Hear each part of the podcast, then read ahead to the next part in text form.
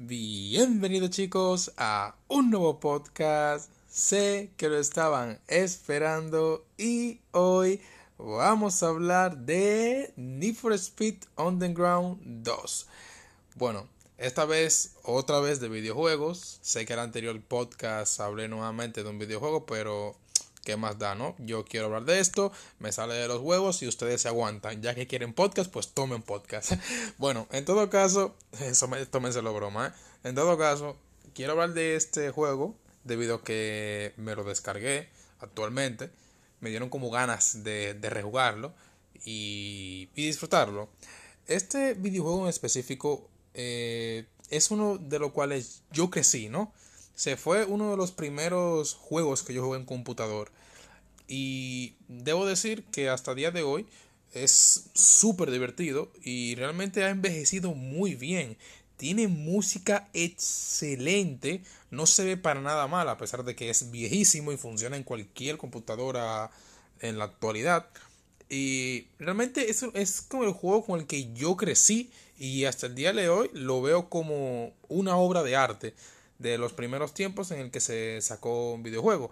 Como tal, este es un juego de carreras, me imagino que muchas personas lo conocen, creo que solo los que son más jóvenes o, niños no conocen este, este, juego, pero para los que son ya como de mi edad, eh, entre los 20, diría ya, pues igualmente deben de conocer este juego, si es que eh, son personas que están acostumbradas a jugar.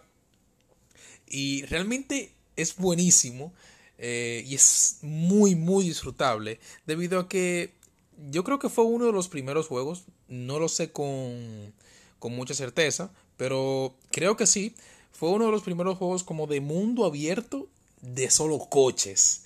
O sea, suena raro, ¿no? Incluso hasta el día de hoy suena un poquito raro, eh, ya que normalmente los juegos de coches son como limitados a ser simples, carreras que una tras otra y ese tipo de cosas, ¿no?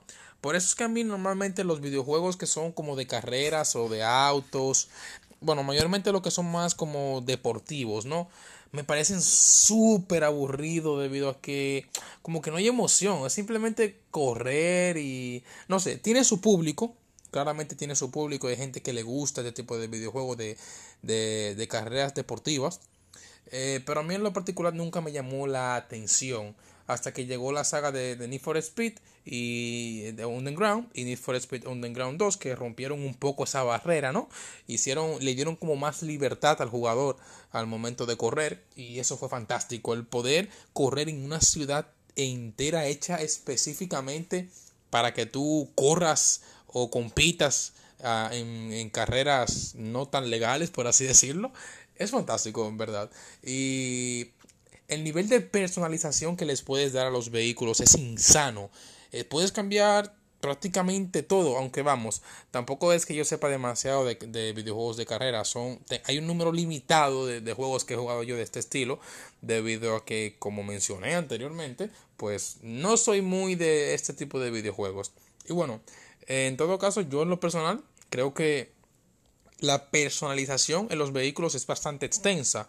Poder mejorar lo que viene siendo eh, em, el diseño del vehículo, poder agregarle luces de neón, cambiarle el color, agregarle etiquetas promocionales claramente, poner, personalizar las puertas, el capó, las ventanas, muchísimas cosas en verdad.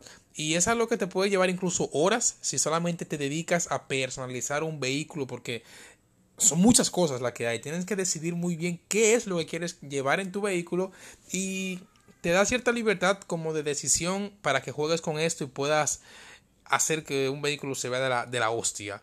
Pero como yo soy de mente no tan creativa, pues me hago un diseño un poco más simple, ¿no? Simplemente le pongo lo que creo que se ve bien y pues ya está.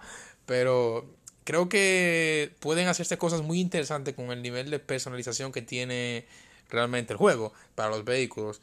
Algo que sí no me parece del todo correcto y, y, algo aburrido de igual manera son las carreras que tienes que hacer de patrocinadores que normalmente son carreras como en pistas legales o algo parecido y básicamente se, se basan en dos carreras de cuatro vueltas en su mayoría. A veces pueden ser más. Y esto es lo más aburrido que hay del juego, debido a que casi siempre son las mismas pistas estúpidas de siempre, o sea, siempre por el mismo lado, ¿no?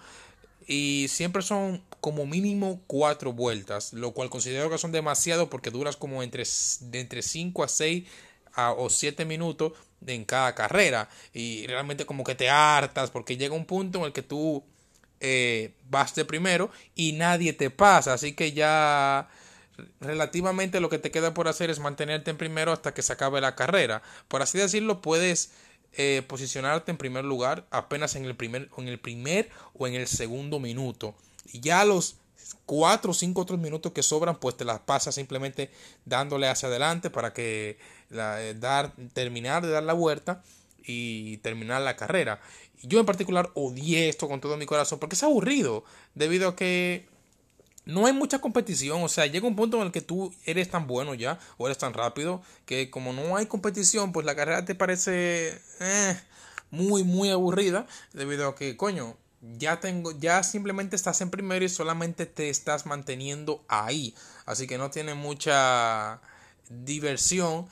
Eh, el hecho de que me, me des como 5 o 6 minutos de esta mierda, ¿no? Yo en particular odié este tipo de carrera, pero las demás carreras, las que son por ejemplo de aceleración, de sprint, eh, de drift, etcétera, me gustaron mucho. Y por ejemplo las de drift son las que me, me parecieron como más eh, competitiva o más desafiante debido a que realmente era jodidísimo el poder sacar cierta cantidad de puntos a veces eh, pero diría que es más porque no comprendía cómo hacer drift realmente hasta que pude como cogerle el piso, ¿no? Pero me, me gustaron bastante porque me fueron un reto, porque las perdí algunas y tuve que repetirlas bastantes veces hasta que por fin agarré el truco y como que le di bien, ¿no? Pero en todo caso creo que Need for Speed es, es, un juego que eh, evolucionó no, sino que envejeció muy bien, que incluso cualquier persona hasta el día de hoy se lo puede comprar y va a ver que es una maravilla. Como dije o como mencioné anteriormente, la música es, es brutal. En su mayoría es, es rap o rock eh, por el estilo, pero son música que sí escucharías como en este tipo de ambiente como de barrio, ¿no? O de un sitio como donde se especialicen en cosas ilegales, por así decirlo. Y no es por criticar la música, es simplemente diciendo que es buena para ese tipo de ambiente. Eh, pero en su mayoría la en su mayoría la música es buena no porque tenga que ver con cosas malas o con cosas ilegales sino porque es buena y ya está y, le queda bien en ese ambiente ya pero bueno me encantó este, este aspecto la verdad eh, lo único que también que tiene mal el juego aparte de lo del circuito súper largo, es eh, los videos que muestran de la ciudad al momento en el que vas a seguir como la historia, se ven horribles. Eso envejeció espantoso. se ve muy mal, la calidad es espantosa de video. Pero es entendible porque, joder, el juego es viejo. No me acuerdo de qué año es. Tal vez 2002, 2005 es viejísimo, la puta madre, es muy viejo. Y, y ahora que lo estoy mencionando, hasta yo me siento viejo, joder, mierda, ¿no? Quiero, no hablemos de eso, ¿no? Eh, quiero mencionar que me he dado cuenta hasta el día de hoy que a muchos les gustan mis podcasts porque sienten que hablan con, con un amigo. Y a mí me alegra esto porque yo hablo hacia ustedes como, como si fuera un amigo que está ahí detrás, detrás de, de su celular o, o cualquier dispositivo que escuchen el podcast.